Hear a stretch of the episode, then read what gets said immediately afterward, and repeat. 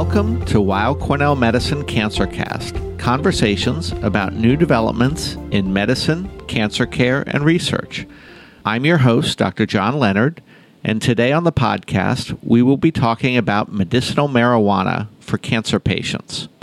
Our guest for this episode is Dr. Michelle Loy, who's an integrative medicine physician at Weill Cornell Medicine and New York Presbyterian Hospital.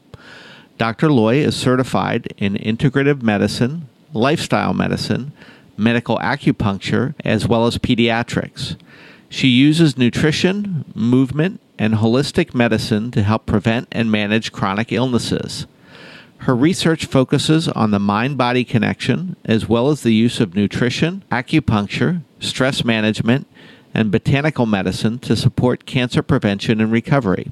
Dr. Loy currently serves as an executive committee member for the section of integrative medicine for the American Academy of Pediatrics.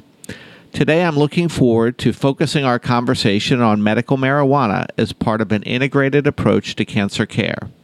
So, Dr. Loy, thank you so much for joining us today. It's great to have you. This is a topic that comes up a lot for cancer patients, and I'm really looking forward to your discussion about how this modality of treatment can be helpful to patients. So, thank you for joining us today. Thank you for having me. So, the area of integrative medicine is one that is in some ways relatively recent and also expanding, and is something that lots of patients have interest in and have derived benefit from. So, maybe if you could tell us a little bit about, in a general sense, what is this particular field and what drew you to working in this area amongst all the different areas of medicine? I always say the seeds for integrative medicine were sown from my birth in that while I was born in the U.S., my paternal grandfather was born at the turn of the century in a small village in Taishan, Guangdong province in China. Yet I consider he was a man ahead of his time as he immigrated to the U.S. and then obtained his medical degree from the Kansas City College of Osteopathy and Surgery in about 1927. Then my maternal grandmother regularly did Tai Chi Chuan and when visiting my grandparents in Asia as a child, I would remember being given these traditional Chinese medicine soups for various conditions. And even in the U.S., I grew up on a mostly traditional Chinese diet. At the same time, I was infused with a strong reverence for science and evidence based medicine since my father is a research scientist in the U.S., my mom, a registered dietitian.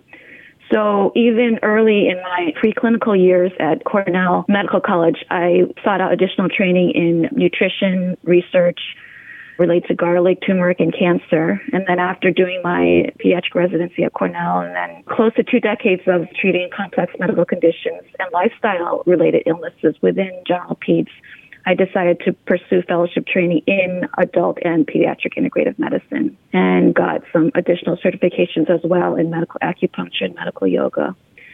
Personally, my family also passed through a life threatening medical crisis that was oncology related, during which we received state of the art treatment and the highest level of care from the multidisciplinary team at Weill Cornell. And during the treatment and recovery phases, we benefited greatly from the various integrative medicine approaches. So fast forward to today, I am privileged to offer integrative medicine consultations at my alma mater and have pioneered an integrative oncology group visit series entitled Living Well with and After Cancer. And during this series, we discuss topics of interest to patients, including food as medicine, botanicals, vitamins, supplements, culinary herbs, traditional Chinese medicine herbs, medicinal mushrooms, acupuncture, movement, mindfulness, yoga, narrative medicine, and of course, medical cannabis.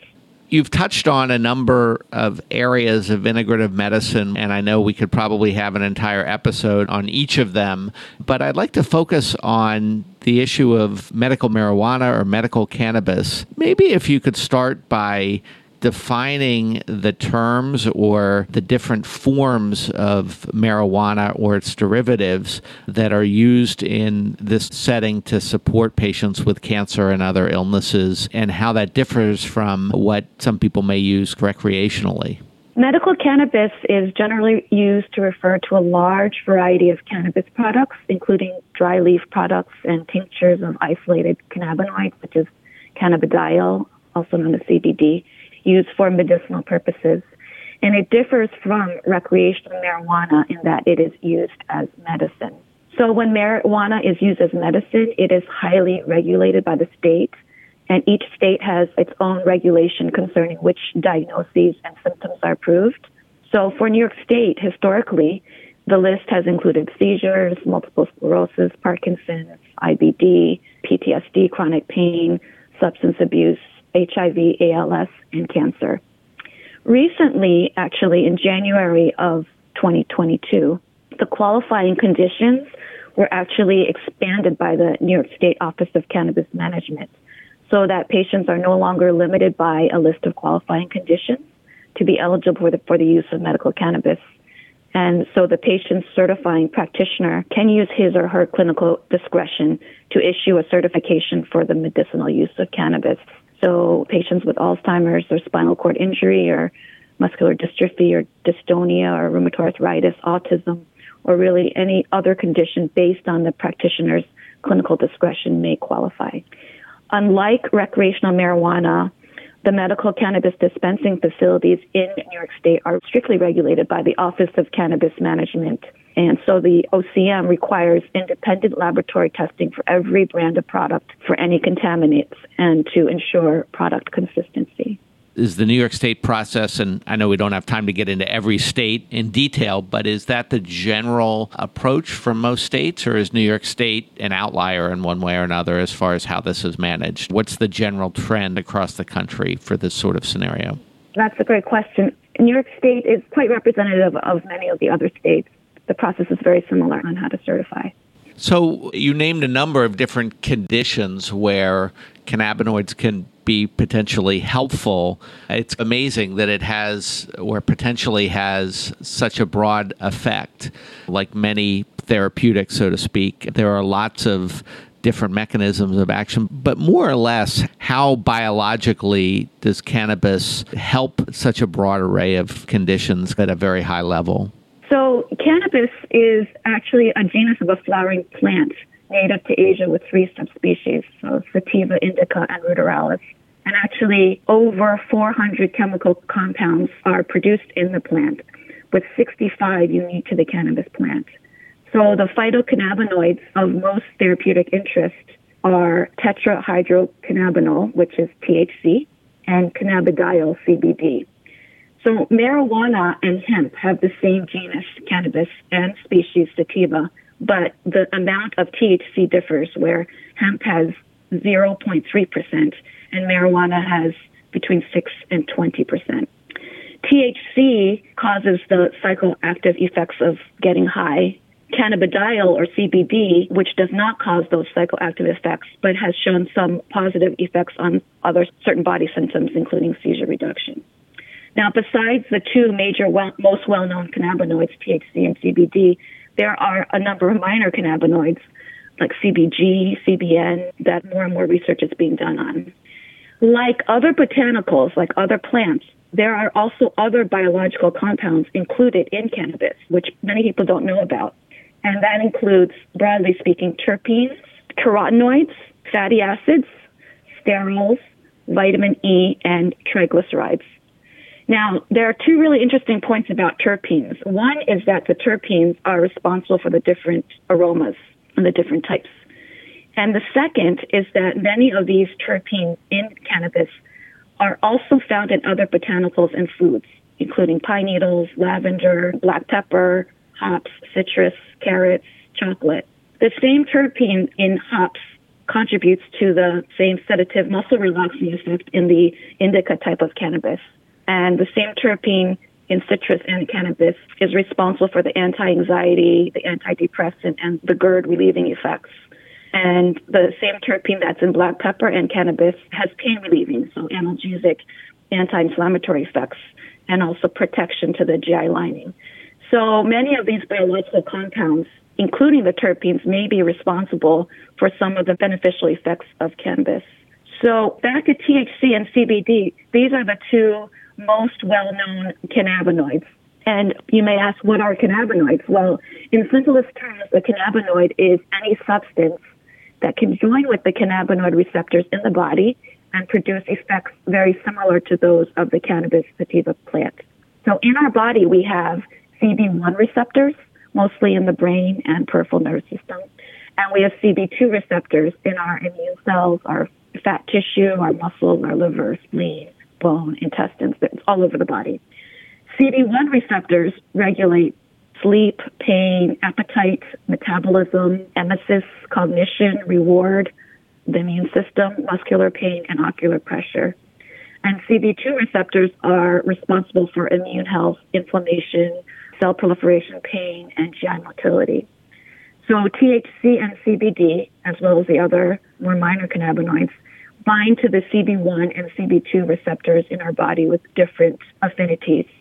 And when the receptors are activated, the effects may include changes in the neurotransmitter levels, reduction in inflammation, and changes in metabolism. Now, one other really interesting topic is the topic of endocannabinoids. We also now know that every single organ in the body has both CB1 and CB2 receptors that receive endocannabinoids.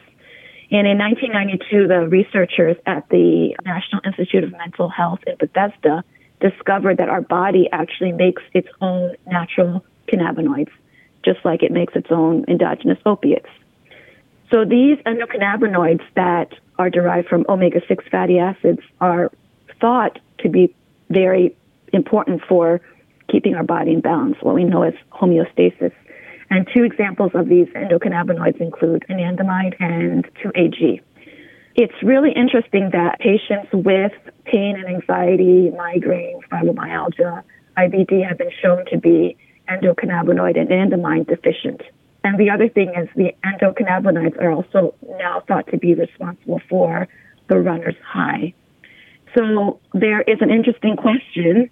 Can phytocannabinoids stimulate the endocannabinoid system without cannabis?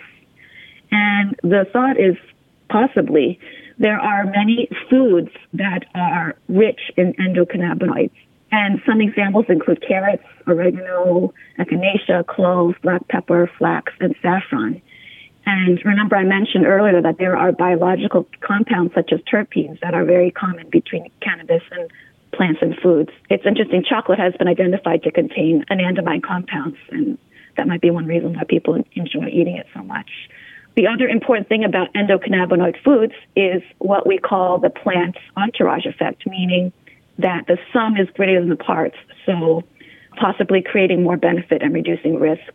And that's why the marketing people often like to use the term full spectrum product given all of the different medical conditions and the different effects of cannabis potentially, it seems like one could argue just about everybody should take it or take some version based on what they're dealing with. But clearly, that's not the case. Amongst the millions of cancer patients, how would someone decide or at least ask the question is this type of therapy useful to me or potentially useful to me as we open the door to thinking about it?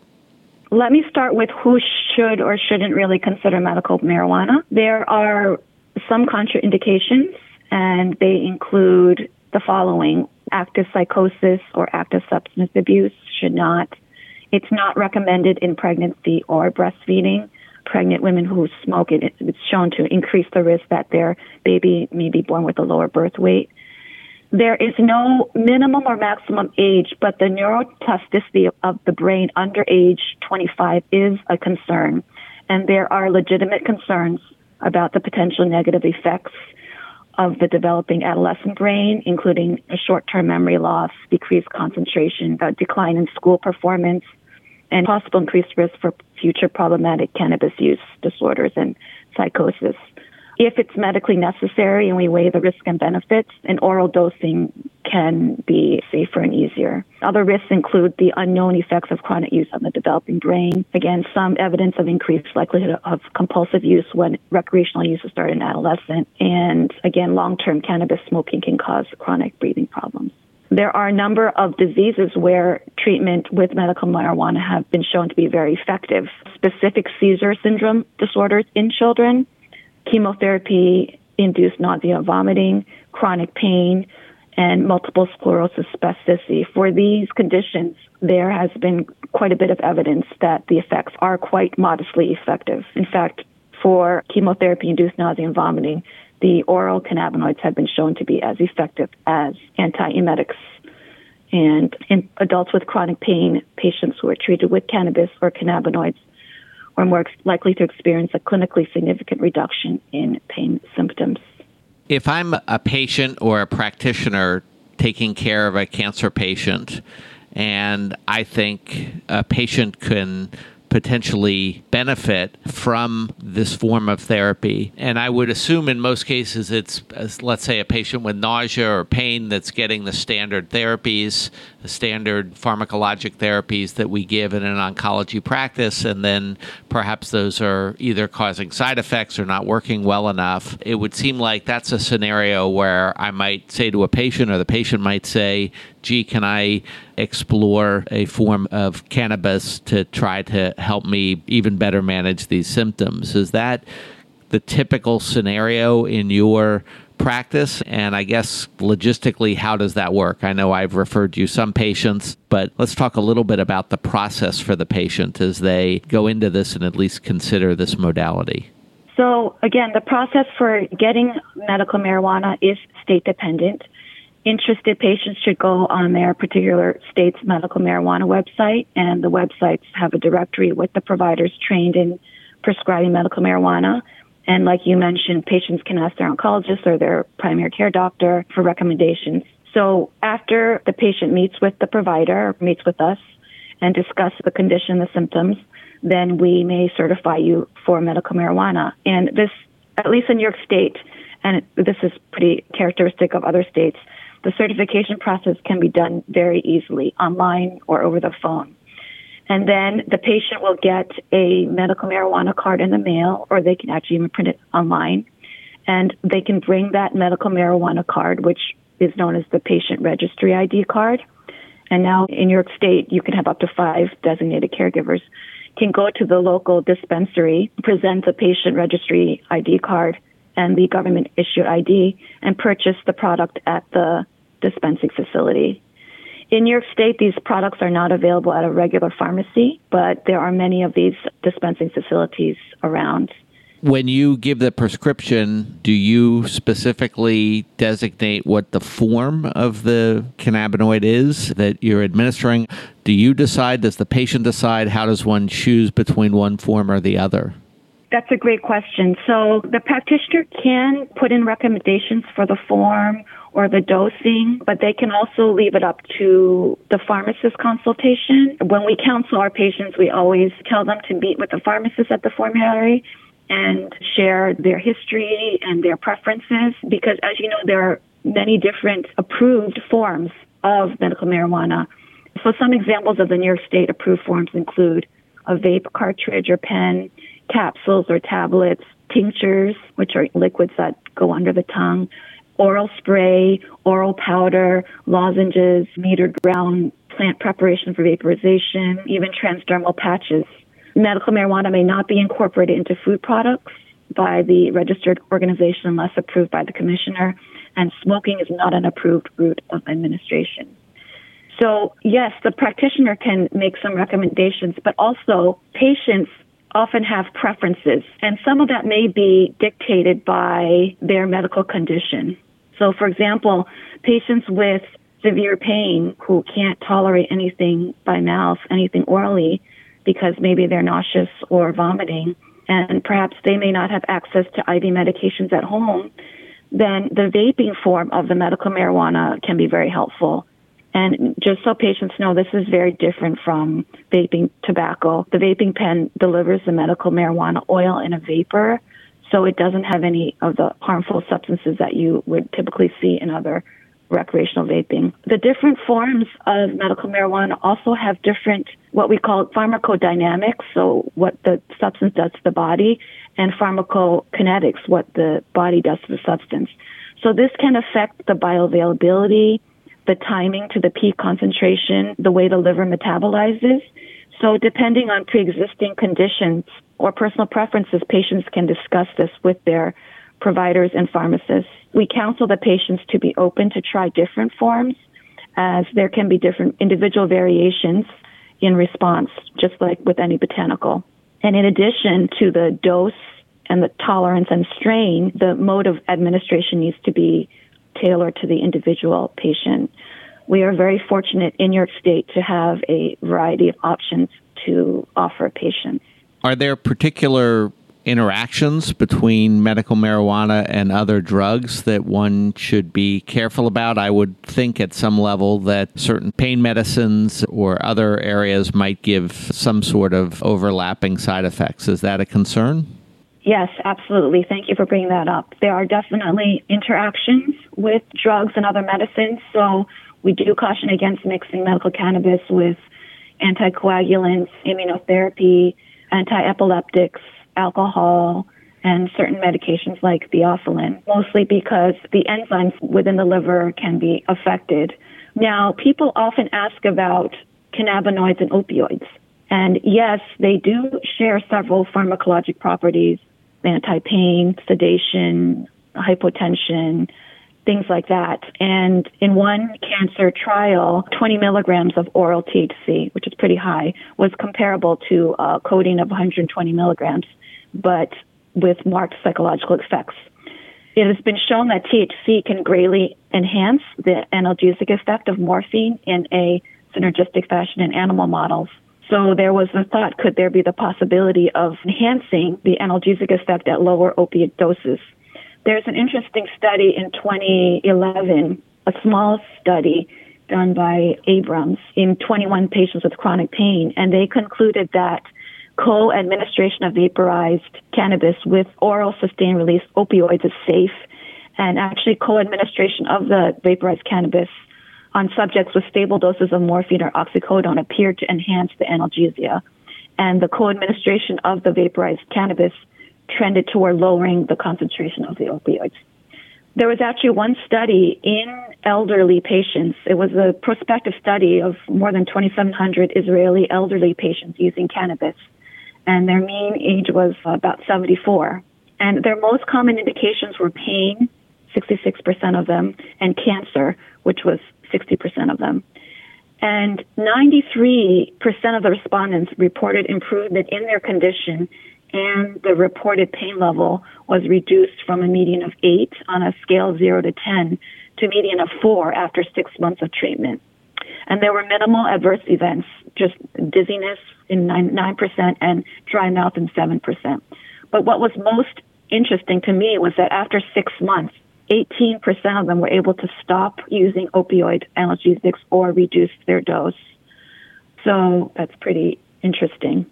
We talked a bit about drug interactions. What about side effects that people should keep an eye out for if they try medical marijuana? I would think that it's probably hard to sort out because patients with cancer who are taking this form of therapy also are on chemotherapy in many cases, lots of other drugs. Are there certain things that are pretty attributable to the cannabinoids?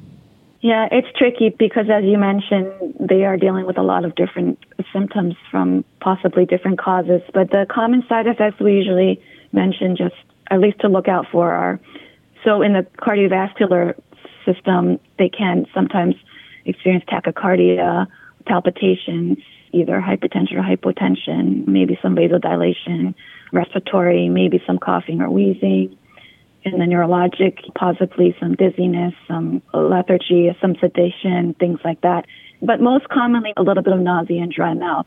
But often, if they try different forms of administration and different dosing, a lot of these side effects can be very minimal or not at all. I should mention there's also the cannabinoid hyperemesis syndrome, which usually only occurs in individuals with long term high dose cannabis use and the onset is usually years after initiating cannabis use, and it's characterized by a chronic cannabis use with cyclic episodes of nausea and vomiting.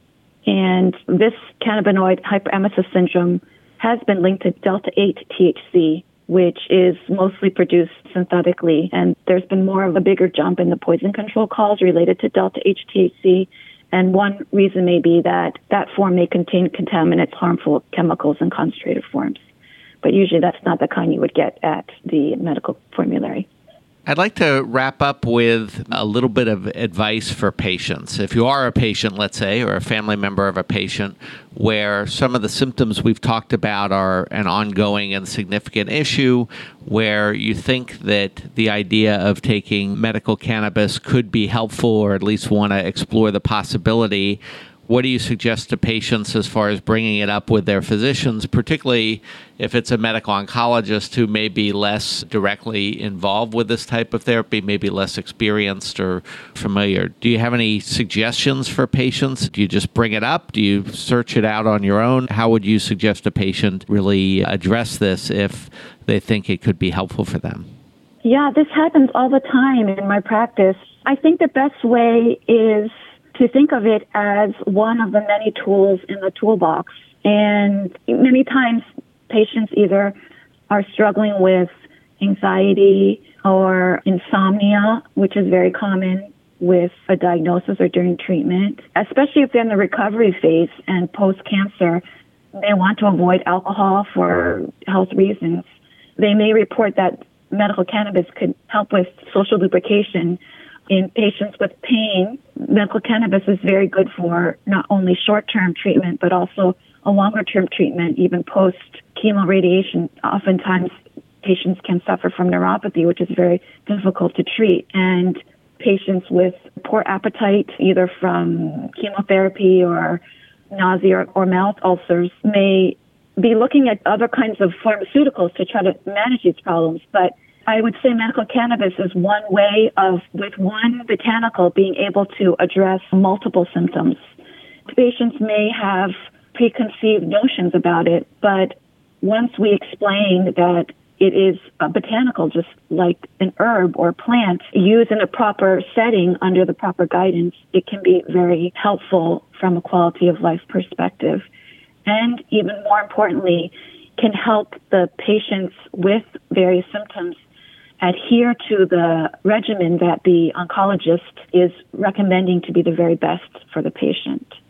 Well, thank you very much, Dr. Loy. This has been a great discussion, and you've also pointed out the importance of cancer care at a center that can provide multidisciplinary treatment and support, such as at Weill Cornell and New York Presbyterian Hospital, where you and your colleagues at the Integrative Medicine Group really can assess the symptoms and the challenges that patients are facing and try to tailor a supportive care approach, whether it's medical cannabis or other areas that you touched on earlier, in order to help patients navigate these challenges of cancer care. So, thank you for your insights today.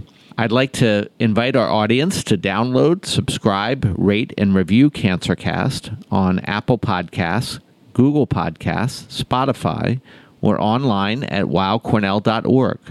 We also encourage you to write to us at cancercast at med.cornell.edu with questions, comments, and topics you'd like to see us cover more in depth in the future. That's it for CancerCast conversations about new developments in medicine, cancer care, and research. I'm Dr. John Leonard. Thanks for tuning in. All information contained in this podcast is intended for informational and educational purposes. The information is not intended nor suited to be a replacement or substitute for professional medical treatment or for professional medical advice relative to a specific medical question or condition. We urge you to always seek the advice of your physician or medical professional with respect to your medical condition or questions. Weill Cornell Medicine makes no warranty, guarantee, or representation as to the accuracy or sufficiency of the information featured in this podcast, and any reliance on such information is done at your own risk. Participants may have consulting, equity, board board membership, or other relationships with pharmaceutical, biotech, or device companies unrelated to their role in this podcast. No payments have been made by any company to endorse any treatments, devices, or procedures, and Weill Cornell Medicine does not endorse, approve, or recommend any product, service, or entity mentioned in this podcast. Opinions expressed in this podcast are those of the speaker and do not represent the perspectives of Weill Cornell Medicine as an institution.